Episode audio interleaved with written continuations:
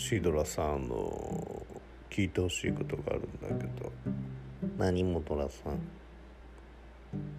釣り堀にいる魚ってあれ野生ではないでしょう。まあそうだね、お金を払って釣りに来てもうそこにいるわけだしね。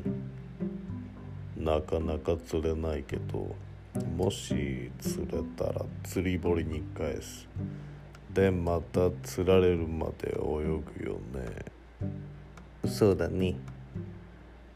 あれはさ、パフォーマーというくくりでいいのかな。いや魚でしょ。皆を喜ばせるために泳いでいるというわけでしょ。皆の喜びのために動いているということはパフォーマーだよね。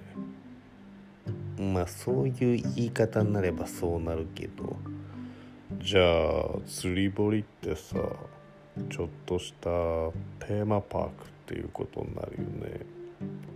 まあそういうことになるね。じゃあ今度シドラさん見に行ってくれない？釣り堀ってとこ。一人で？一緒に行きましょうよ。